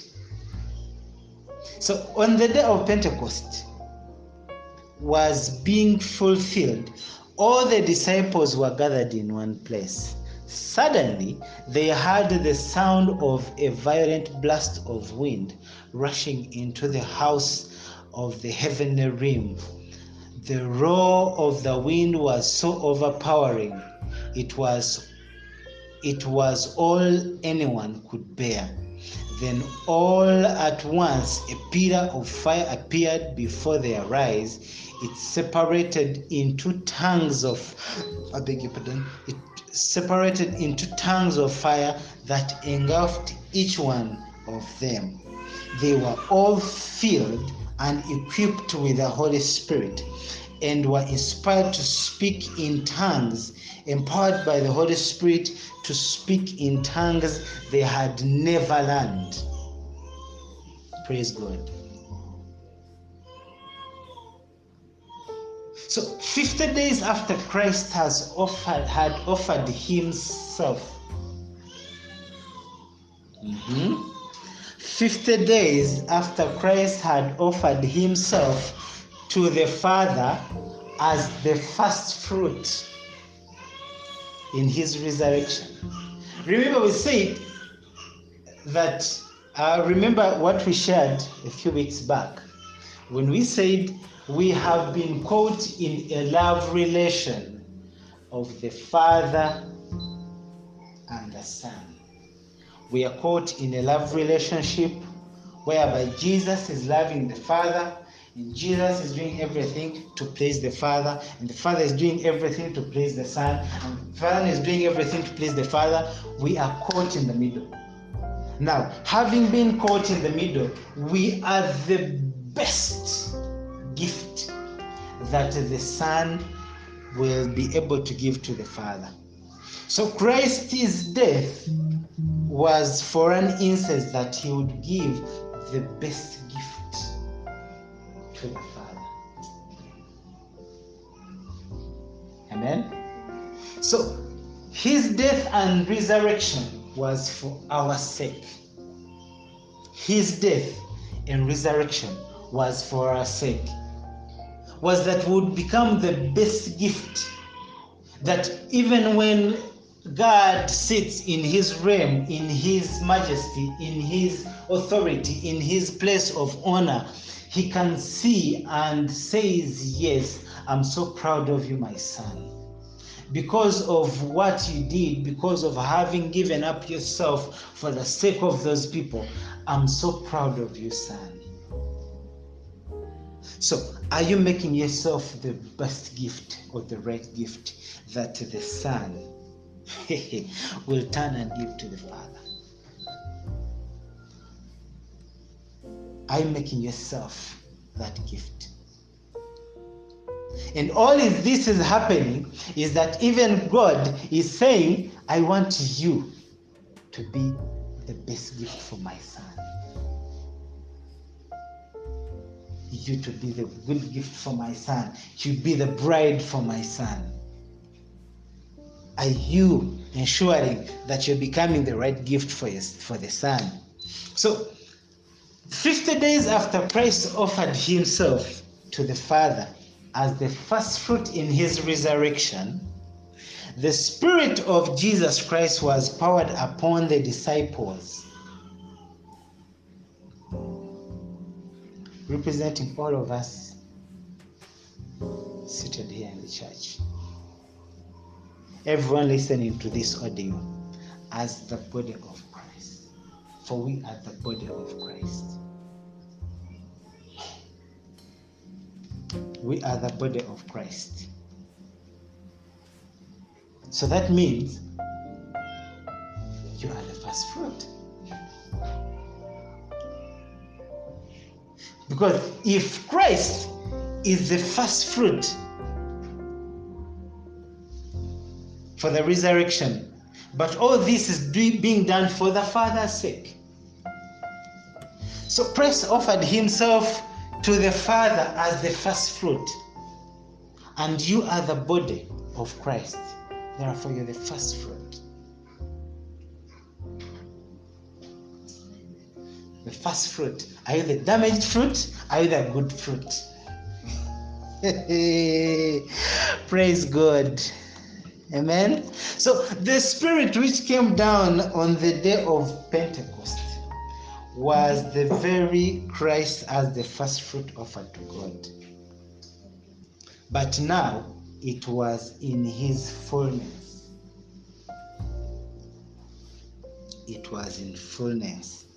So on the day of Pentecost, exactly 50 days from Christ's resurrection, when he ascended to his Father as first fruit, that was the time.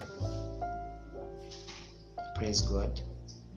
So this indicates that the resurrected Christ became the Spirit poured out to us, the believers, to the believers of then, but even to us for the full enjoyment.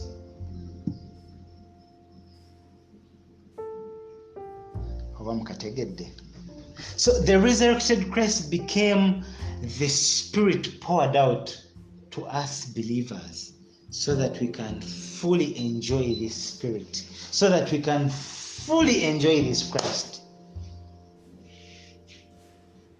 Let me read one verse. First colossians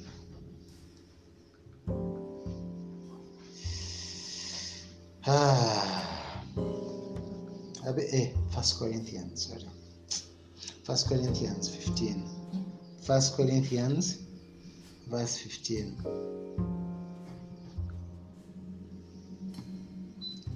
Uh, ch- ch- Fir- First Corinthians chapter 15, uh, verse 45.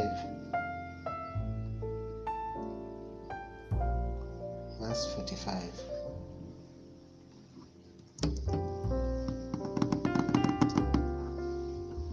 First Corinthians 15 45.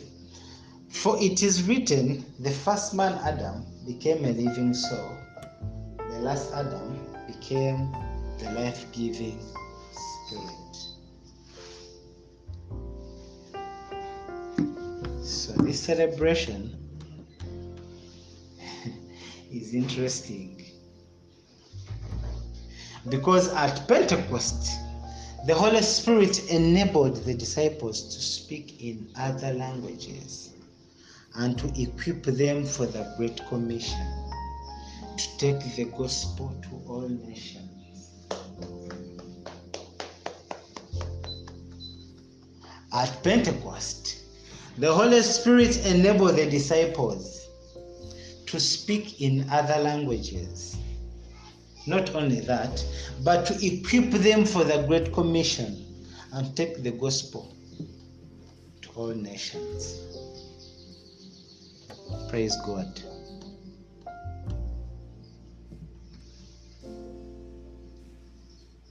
So you remember when we came back, when you look at what happened on Mount Sinai, and when you look at what is happening,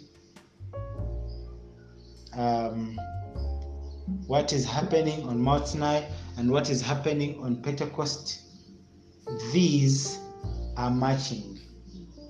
How do they match? At Mount Sinai, God gave the instructions or gave commandments on a written stone tablet. Written tablet. But what is happening on Pentecost?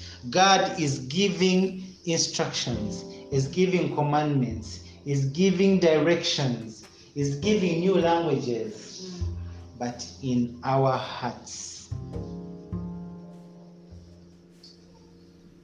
So when you compare the two, this is written on the tablets.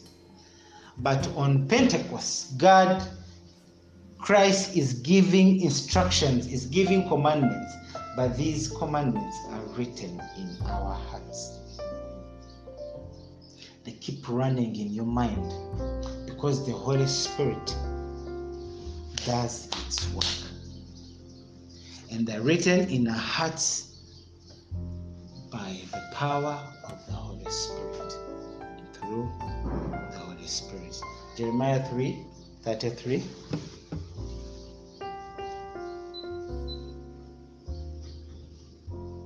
Let's read Jeremiah 3:33. Jesus, Jeremiah. Where are you, Jeremiah? Jeremiah. Jeremiah 3 uh, 33. It says,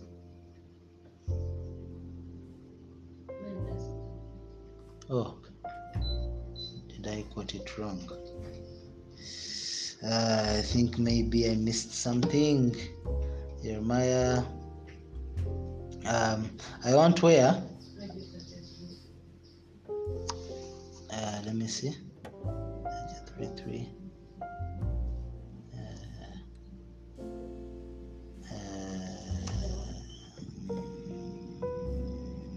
Now, I want that verse where it says that I'll put my word in your hearts.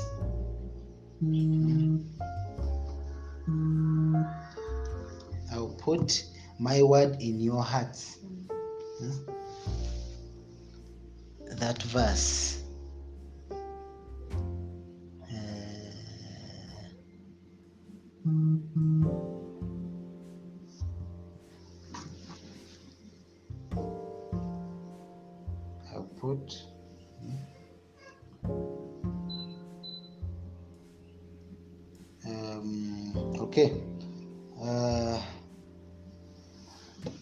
Must have. Okay, let's see Ezekiel.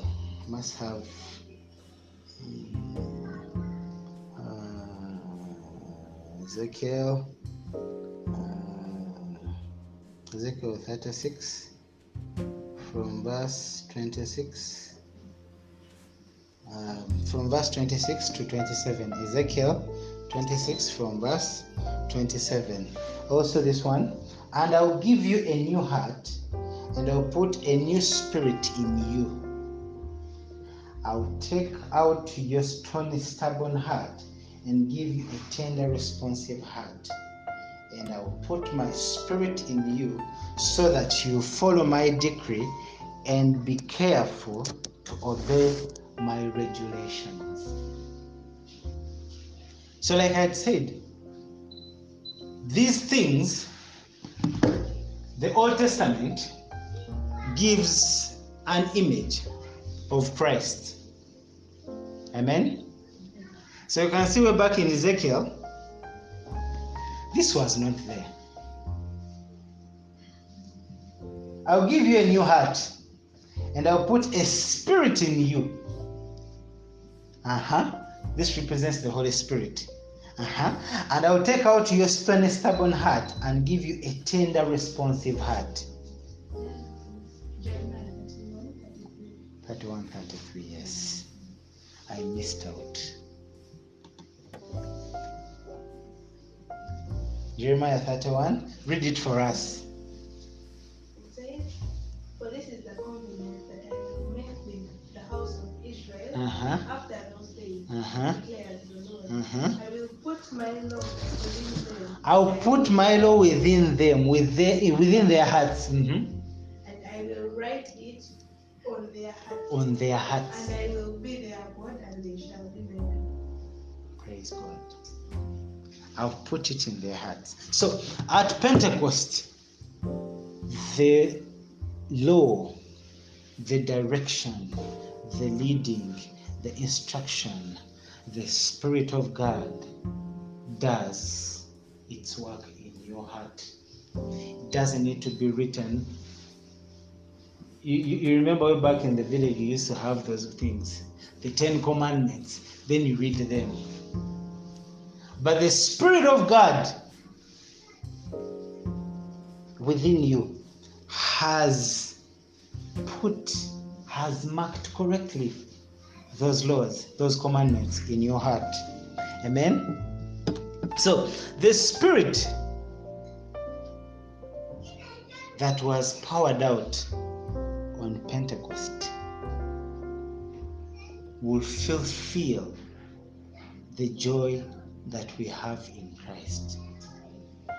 It will fulfill the joy, the true joy that we shall have by submitting to Christ.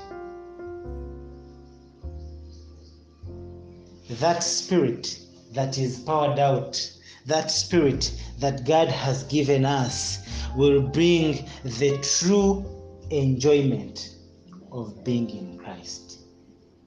So at Shavuot, on this day that we are celebrating, we are celebrating the coming of Christ in our lives.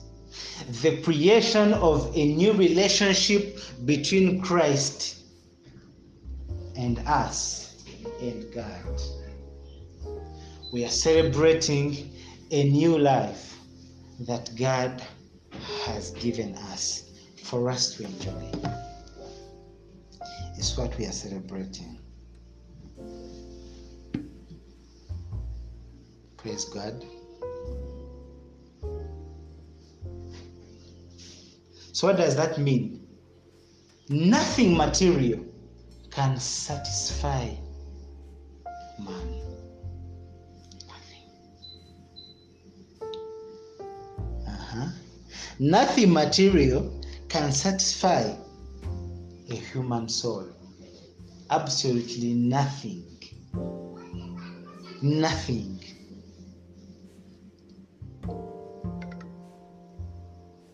All the happiness that we may get out of the material things would be temporal. Temporal. But through what Christ gave us on this day, on Shavuot, on Pentecost, it gave us the true fulfillment, the true joy in our hearts. I can assure you, I've seen many people, they are not happy in their lives. However, when you look at your life and you say, Thank you, God, you pick it from the bottom of your heart with the empowerment of the Holy Spirit, you feel joy in your heart. But you can never feel joy when you are empty. When there is emptiness, there is no joy. Joy is only found in God. Joy is only brought about by the Holy Spirit. So Christ destroyed sin and the grave and set humanity free. Amen. So it took away all the bondage that we had over sin. And a person who's possessed by material or who's chasing material stuff for happiness is more likely to be bound by sin. It is automatic. But Christ took away that. Christ gave us a new life by the power of the Holy Spirit. And what happens? We were set free.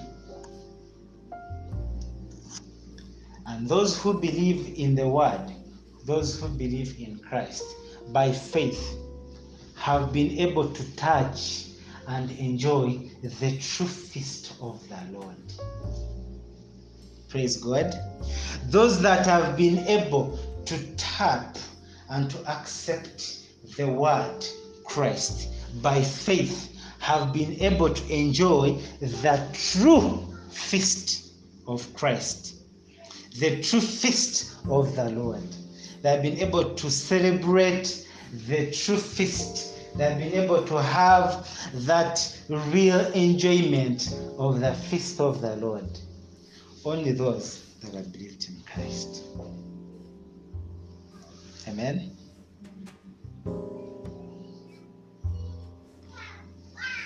So we need a bountiful supply of the Spirit of Jesus Christ to be poured out again and again and again to us, His people. For the full enjoyment of the feast of the harvest. We need that full overflow of the Spirit. It has to be full. It has to be over and over and over and over and over again to us, His people. Not until then, we shall never have the full enjoyment of the feast of the harvest. Never. So, the feast of the harvest typifies the enjoyment of the rich produce brought by the resurrected Christ. And this is all inclusive the life giving and the bountiful spirit. Amen.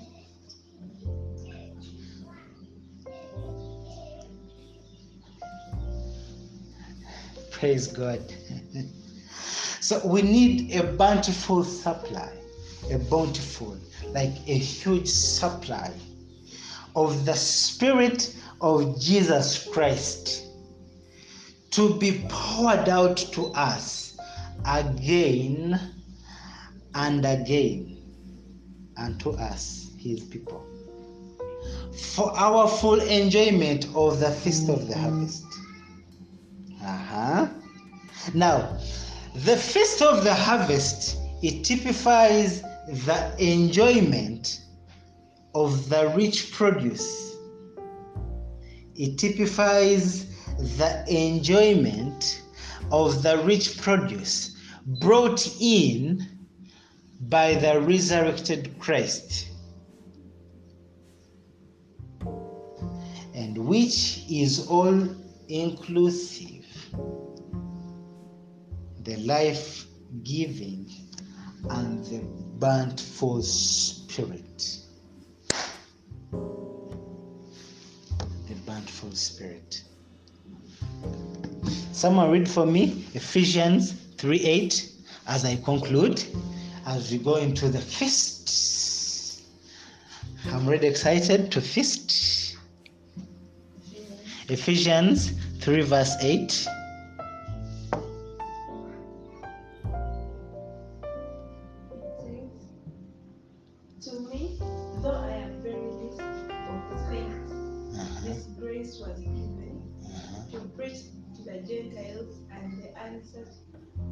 Ephesians 3 8. Mm-hmm. To me, Mm, though I am the very least of all the saints, this Mm. grace was given mm. to preach to the Gentiles the unsearchable riches of Christ. The unsearchable riches of Christ. You can't have them anywhere. Only by those who submit to Christ by faith. And by faith, through the Holy Spirit, you tap in, you tap in into into that. So, the resurrection of Jesus Christ, the resurrection of Jesus Christ gave humanity eternal life. We had no life, but his resurrection gave us life. And we can greatly celebrate the festivals with too much joy because of